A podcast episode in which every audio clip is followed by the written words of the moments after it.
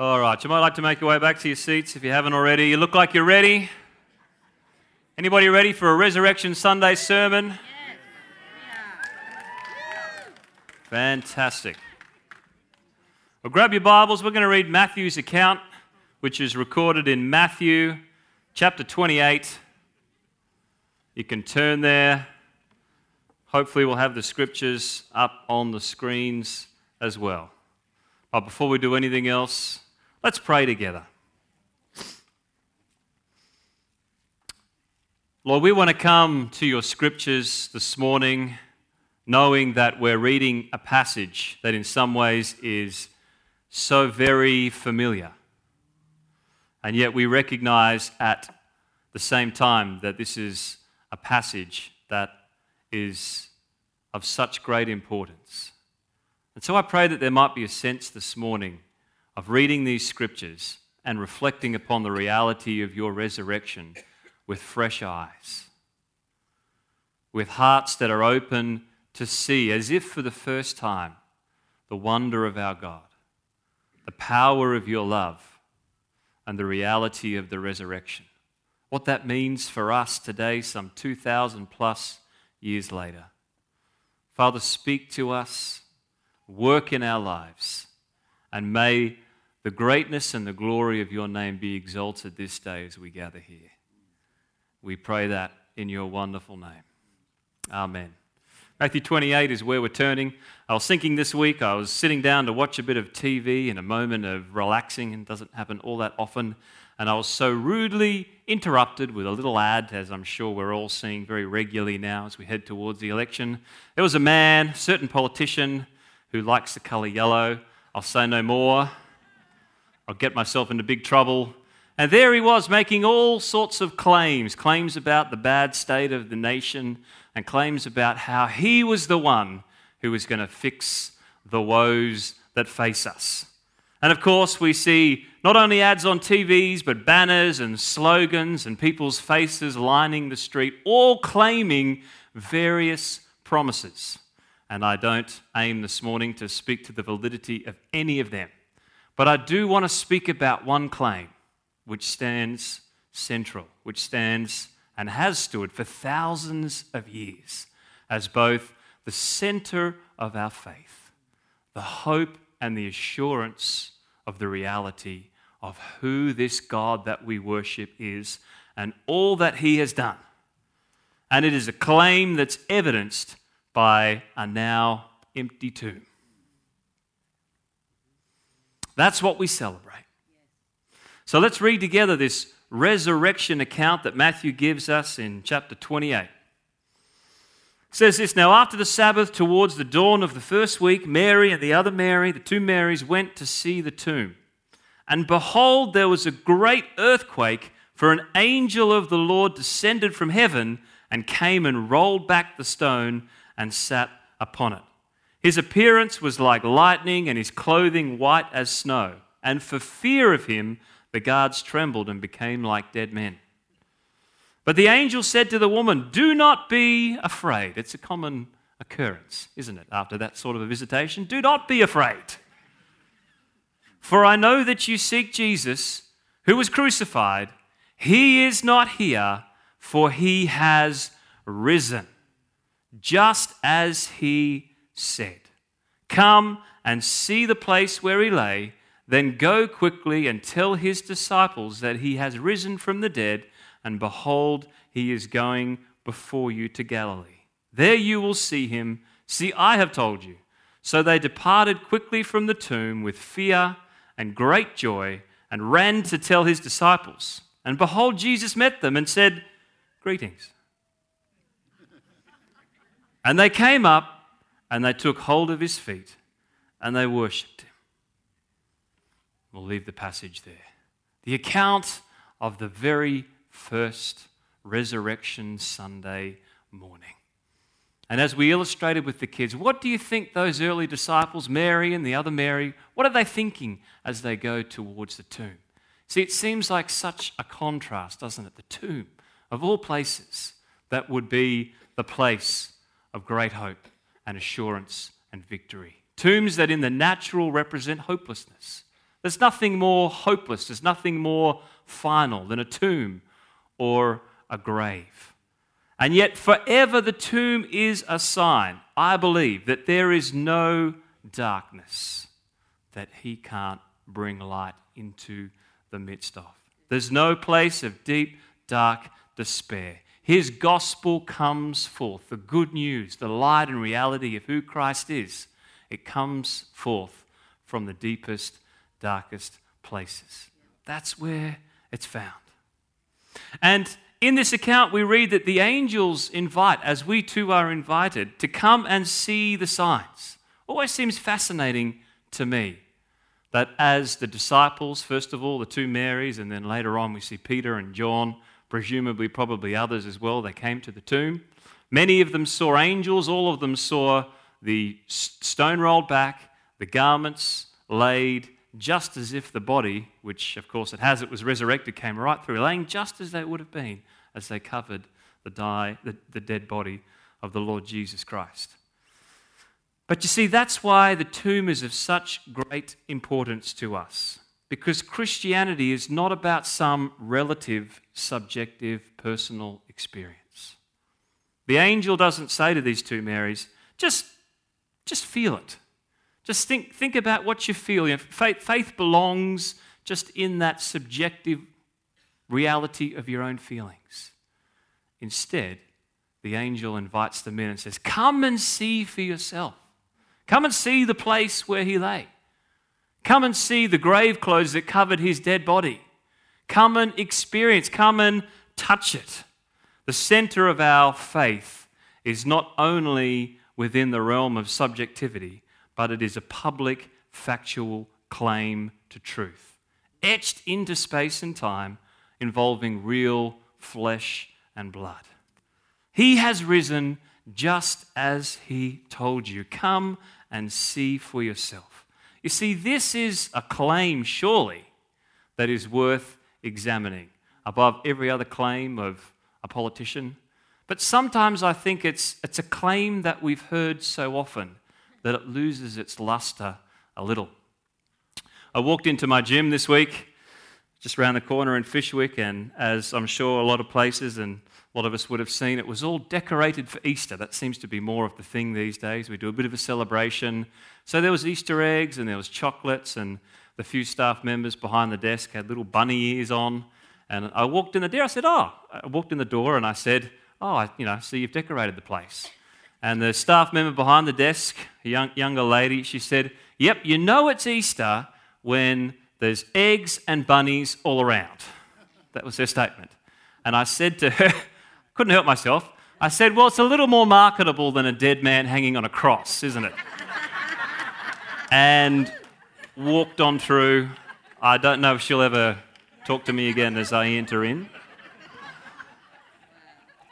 But there is this capacity at times, isn't there, for us to gloss over the reality of this claim. A story we've heard so often, a claim that most of us could espouse verbatim. But I want to remind us of this claim and a few different aspects of it that are so worthy of remembering. May we never lose the realness and the rawness and the reality of the power of the resurrection and what it proclaims. So, if you've got your Bibles, if we could get this one scripture put up there, I want to rem- remind us of the claim of the gospel, of the cross, and of the tomb that stands empty with a very well-known verse, John 3:16. Which is coming up any moment because we're going to read it together when it's there. John 3:16.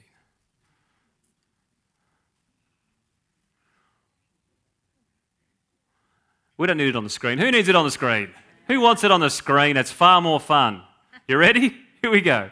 For God so loved the world that he gave his only Son, that whoever believes in him should not perish, but have eternal life. Who has never heard that verse in their life? Not one of us here. We've all heard that particular passage and portion of Scripture. But let's just look at that in a little more detail this morning. First of all, the two initial verbs for God so loved that he gave. He didn't just love, he so loved that he gave. And before we rem- remind ourselves of anything else about this claim of the cross and the tomb and the resurrection and all that it means, let us remind ourselves of that reality. For God so loved that he gave.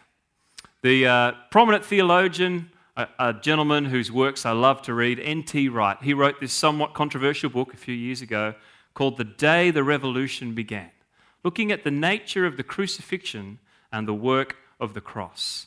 And he made this statement. He said, One of the greatest injustices we can do when proclaiming the message of the gospel and the cross is unwittingly turning the message for God so loved that he gave into God so hated that he killed.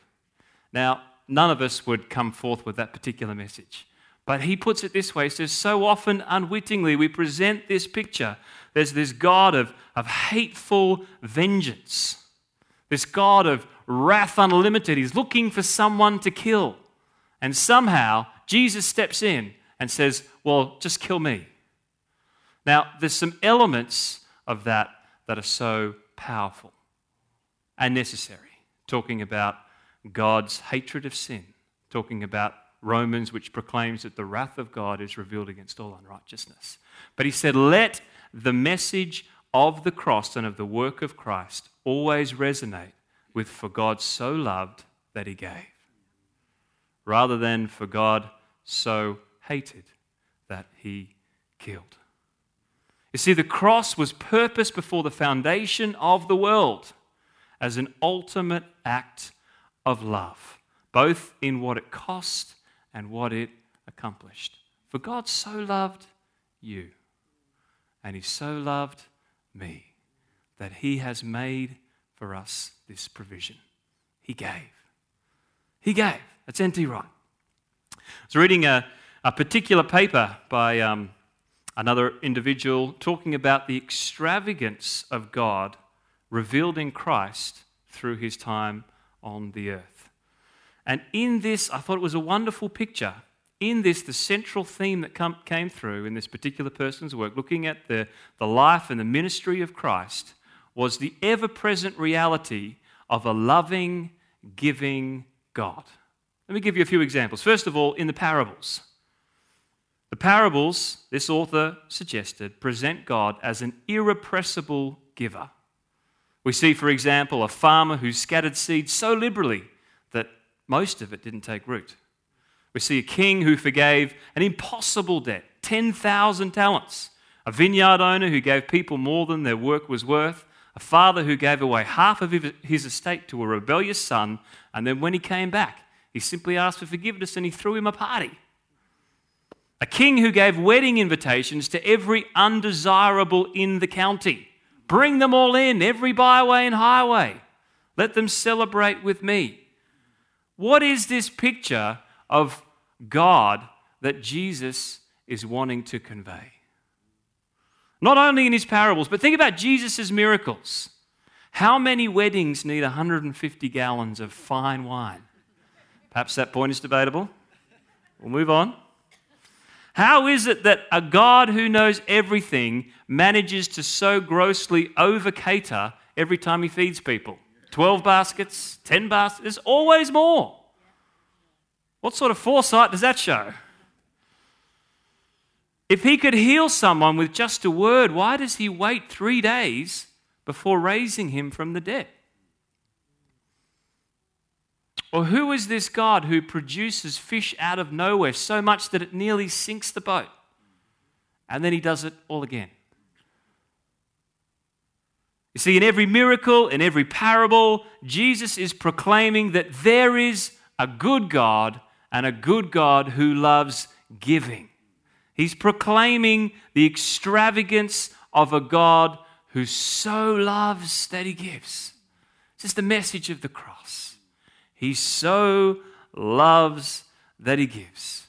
And then, as the ultimate gift is given, he gives not just forgiveness, not just mercy, but for God so loved that he gave what?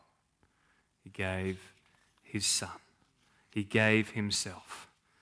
As Romans 8:30 said, we get all, all the rest, but he who did not spare his own son, how will he not also along with him graciously give us all things?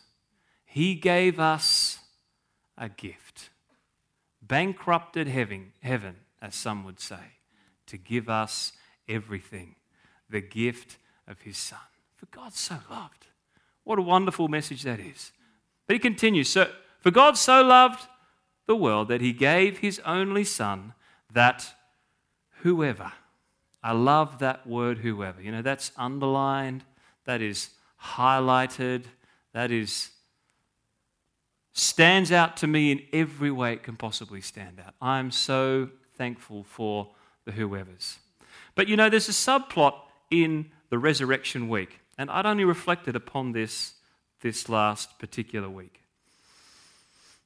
God chooses this particular portion in history to come, to spend his time on earth to demonstrate who he was, and then ultimately to die upon the cross. Now, you'd think that he would be doing that in a time where his message was to be well received, where he was to be given the respect that he was worthy of. You'd think that he would be calling to himself disciples and followers who could encourage him and support him uplift him. And yet, as I look at this account of the people that were around Christ, nearly everyone disappointed him. During the Last Supper, Jesus tells his friends that one of them will betray him and that all of them will abandon them. And what does Peter do? He puts up his hand and says, Well, they might do that, but not me. I will never leave you. How many of us have ever made a promise like that to God? I will never and then within a matter of hours or moments, our words have become of no avail. And so we read the account. He's sitting around for dinner. Judas, of course, betrays him. They go to pray. The disciples are falling asleep, not only on one occasion, but on more than one occasion. Too weak to support Jesus in his hour of need. But then they move from sleeping to panic. Someone cuts off the ear of a servant and they all fled, one of them naked, it says. I'm not sure why we got that detail. But one was in such a panic state he left without his clothes. and then, of course, the ultimate cringe-worthy detail as Peter swears black and blue that he doesn't even know who Jesus is, using his colorful Galilean language that would not be appropriate to translate in its full weight in this particular setting. See, it's heartbreaking as we watch these stories around Christ, and yet it is, to me, so encouraging. Because Jesus is there accomplishing the greatest mission, and soon he will proclaim and release these people. They'll become the faithful martyrs, the apostles that we so admire. Who did he choose? Did he choose the perfect people? Did he say, Let me get some people who are not going to let me down? some people who think before they speak, some people who always know how to make right choices. They will be there for me. As I'm praying in the garden, they will never let me down. Instead, Jesus chooses flawed, insecure, imperfect people like you and me. I am so glad for the whosoever's that He would choose us to proclaim and invite us into His eternal message of the gospel. That whosoever believe will not perish, but have life everlasting. You know, we live in a society, and this, this always really intrigues me. There's such a dichotomy around this little dirty word called sin, isn't there? Sin. What is sin? And on the one hand, as a society, we want to deny that sin exists. There is no sin. Sin doesn't really exist. You know, you just need to live however you like to live as long as it's not hurting you and anyone else. That's, that's somehow not sin, and everything else is sin, whatever everything else is. Sin doesn't exist, God doesn't exist, hell doesn't exist, there's no really any absolutes, there's no right and wrong. But the moment that somebody suggests that in the eyes of a God that you don't believe in, that you are sinning and going to a place that you don't believe exists, well, we want to hold on to our right to fight that tooth and nail. It's like we want to have our cake and eat it too. We don't want to believe it exists, but if someone says that we are something that we don't believe in, well, that's deeply, deeply offensive. And I believe it's because deep down in the human heart, there is this awareness of sin. There is this desperate need to be okay. We're, we're trying to find a system where we sort of stack up. Look, this is okay for me. This is all right for me. We desperately want to be able to boast in what we do, and I feel okay about this, and I'm going to be all right as long as it's not hurting anyone else. We want to feel okay because there is this brokenness ultimately that needs the forgiveness that's only found in the blood of the Lord Jesus Christ and in the power of his resurrection. Everybody in this room this morning needs forgiveness. Deep down inside, we long for it. And the only assurance, as Paul says, is because Christ rose from the dead, we know that we are no longer in our sins. Do you know this morning that assurance? That as you stand before God, the end of your life, whenever that might be, you stand completely forgiven, completely justified, not because of your works or anything that you've done, but because you've received his work upon the cross. Because he's raised from the dead, you have absolute assurance that you will stand before him forgiven. And then finally, he says there is a promise not only that we will not perish, but of eternal life. Everlasting life. Let me just bring this to a conclusion with a particular story. And as I said, my heart here is to, at this time, as we intentionally reflect upon the work of the cross, to remember the claim of an eternal God who so loved that he gave. He gave his Son that whosoever would believe in him will not perish, we'll know forgiveness, and we'll have everlasting life. Have you ever received a gift that you didn't deserve? Anyone received a gift they didn't deserve? Not very many of us. I've received a few in my time, but there's one in particular that stands out. I've shared this story once before, but I had a very colourful driving history as I grew up. I got my license, and there's something about a young testosterone fueled male who just thinks he can take on the world. And three days after having my license, I took on some dirt trails and flipped my car and rolled it over and totaled that first particular vehicle. Three days it took me. Within the first year of driving, I went through three cars, and somehow nobody thought to uh, prevent me from getting a new one. Conversation for another day. Somehow I got more cars, and somehow I never learnt my lesson. But there was this one particular morning, and you know, every testosterone fueled young teenage male, as you hit a roundabout in Canberra, if there's no other cars around, you always have, well, I, I, let me speak for myself. I always have that thought. The roundabout becomes a straight and through, right? There's something that takes over, that rally driver, too many video games, and you just think, you know what? I'm just going to try and see how directly I can take on this roundabout. So there was a, an early morning example. I was driving. I remember exactly the roundabout I was going through. And that moment took over me. I said, here we go. This is the moment. And I scooted through. It was a particularly good line, I have to say. It was one of my finer examples of a straight and through. The only problem was that as I exited the roundabout, I saw in the bushes on the other side of the roundabout the flashing siren, the lights. I thought, oh dear, here we go. So, of course, the police officer pulled me over, and they always ask you, don't they? They say, Do you know what you were doing? I was just driving, you know, minding my own business. Something wrong, officer? And he proceeded to tell me exactly what it was that I was doing wrong.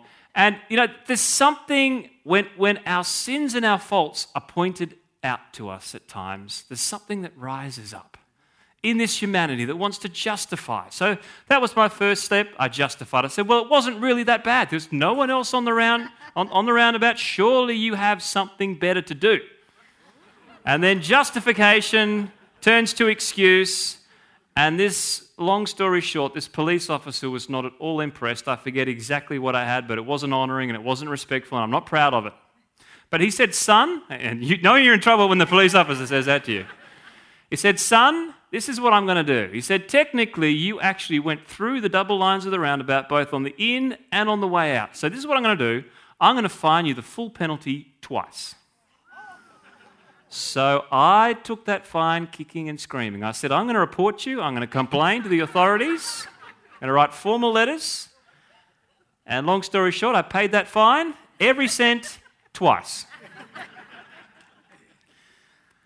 but I had another moment some years later, and my driving had greatly improved, but the Lord was still working on my heart. had one child at the time, and I remember again very clearly going round and round about it. wasn't a straight and through, but I was off to have breakfast with my parents with one child in the car. And at that particular moment, my father called me. I blamed him still in part for the events that precede. So, very foolishly, I picked up the phone call. Don't do that. I'm sorry. I repent. I apologize. And I did, at the particular time, have a cup of coffee in my hand as well. so, I took on the roundabout with my knees, which was a bad habit. It's a bad habit, but I had got it down to a fine line. I was able to just shuffle the knees around, phone call. It, you know, it was a little wobbly. And of course, as I came out the roundabout, there again was the flashing lights. Officer pulled me over. He said, Do you know what you were doing? And, you know, again, that thing rose up in me, but I'd learnt a bit of a lesson. And he said, Yes, I do. And, the officer said, He said, Look, to be honest, I don't know where to start. I don't know what you call that. but you were breaking more rules than I could possibly find fines to give you. And I looked at him and I said, Sir, you are 100% right. I am completely in the guilt. And all I can say is, I'm very sorry, and I'll happily receive any punishment that you have. And he looks at me. There was no son, he said, You know what? Don't worry about it. I'll take this one. You just go on your way. Don't let it happen again. And true story. And I tell you what, grace never felt so sweet as that particular moment. Just as the, uh, the band comes up, and we're going to finish with communion and just a song of worship, you know, there is this reality of a God who's so loves, that he wants to give a gift that's so much greater than excusing a parking ticket. And it's a gift that's not based upon your merit, not your righteousness, not anything that you could do at all to earn it, to strive for it, other than to simply receive his free gift. And we have two realities. Either we rise up in pride and think, Who are you to call me a sinner? I don't need this. I'll walk my own path and figure this out in my own steam.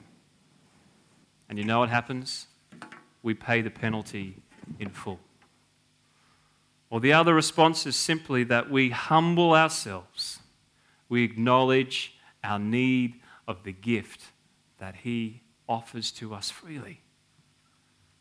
And we taste the fullness of His mercy and His grace. The reality, the assurance that He was raised from the dead.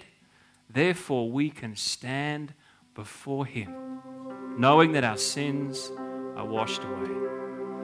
As we sing this uh, last song of worship, as we conclude our Resurrection Sunday, as I hopefully just remind us and stir us about this incredible gift of grace. There's an opportunity this morning, and you can get your kids from Sunday school if you'd like to do this as a family, or if you're by yourself, you can come by yourself. And we're just going to kneel at the front. And I'll ask the, uh, the board and the elders and the pastors, whoever's here, just to help distribute the elements.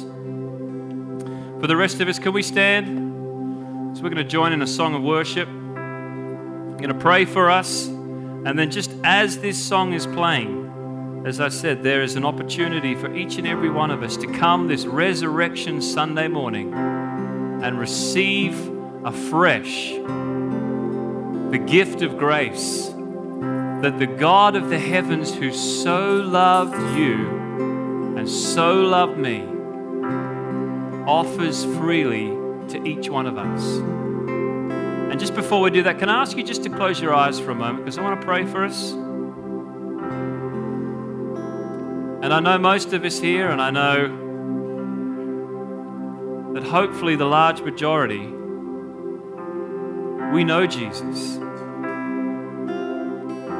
And we have experienced His love and His mercy that doesn't hold us accountable for our sins, and His grace that gives us what we could never earn and deserve. And so as we come forward, this is this is our reminder, this is our the symbol of the reality of what we've encountered, what we've discovered, what we've experienced. But it might be that there's some of us here, might be one, there might be many, and you've never tasted of the grace and mercy of the saving King, the King who stepped down from glory to offer you a free gift of salvation. And all you need to do is receive. It doesn't matter where you are this morning, you walk with Him, it doesn't matter what you've done. There's a free gift of grace on offer. As you turn from your sin, turn from your struggle and striving to work things out in your own strength and effort and ability, and instead put your trust in what He has already done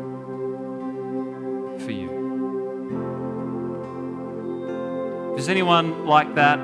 Just with every eye closed. I want to give you an, an opportunity to receive that free gift. And just so you know what I'm going to do, all, I'll, all I'm going to do is ask you to come forward and I'll pray with you. And then you can kneel with the rest of us and receive the bread that represents the body of the Lord Jesus Christ. His blood has been poured out for you. I want to give that invitation intentionally we come to the table of the Lord. Is there anybody this morning, just give me a show of hands, and you'd say, Yes, I'd like you to pray with me. I'd like to receive the free gift of grace, of forgiveness, of mercy that's offered through the Lord Jesus Christ. Just raise your hand. I see that hand. Just give it a moment longer. Is there anybody else? This is not, there's no pressure here. Is just an open invitation. Ask one more time. Is there anybody else this morning and you'd say, Yes, I would like to receive that free gift? Free gift of grace. Okay. That person who put up their hand, I'll get you in a moment. You can just stay there and come forward and I'll pray with you. The rest of us are going to join around the table of the Lord, breaking bread, remembering the body of the Lord Jesus Christ, his blood that was shed for us. And as we do that, band's going to lead us just in a song of worship. And so, Father, we just thank you for this morning. We thank you for the reality of your resurrection. We thank you for the claim that stands central to our faith, our assurance, our hope our joy secured as we gaze upon the empty tomb. And that's what we're remembering, that's what we're celebrating, that's what we're proclaiming as we come forward to receive the elements this morning. For you so loved us that you gave your Son, that we, the whosoever's, would believe in you, who would put our trust in you, that we will not perish, but we will know the life now and unto everlasting that you promise. Amen. So as you're ready, you come forward. We'll need the communion service to help too.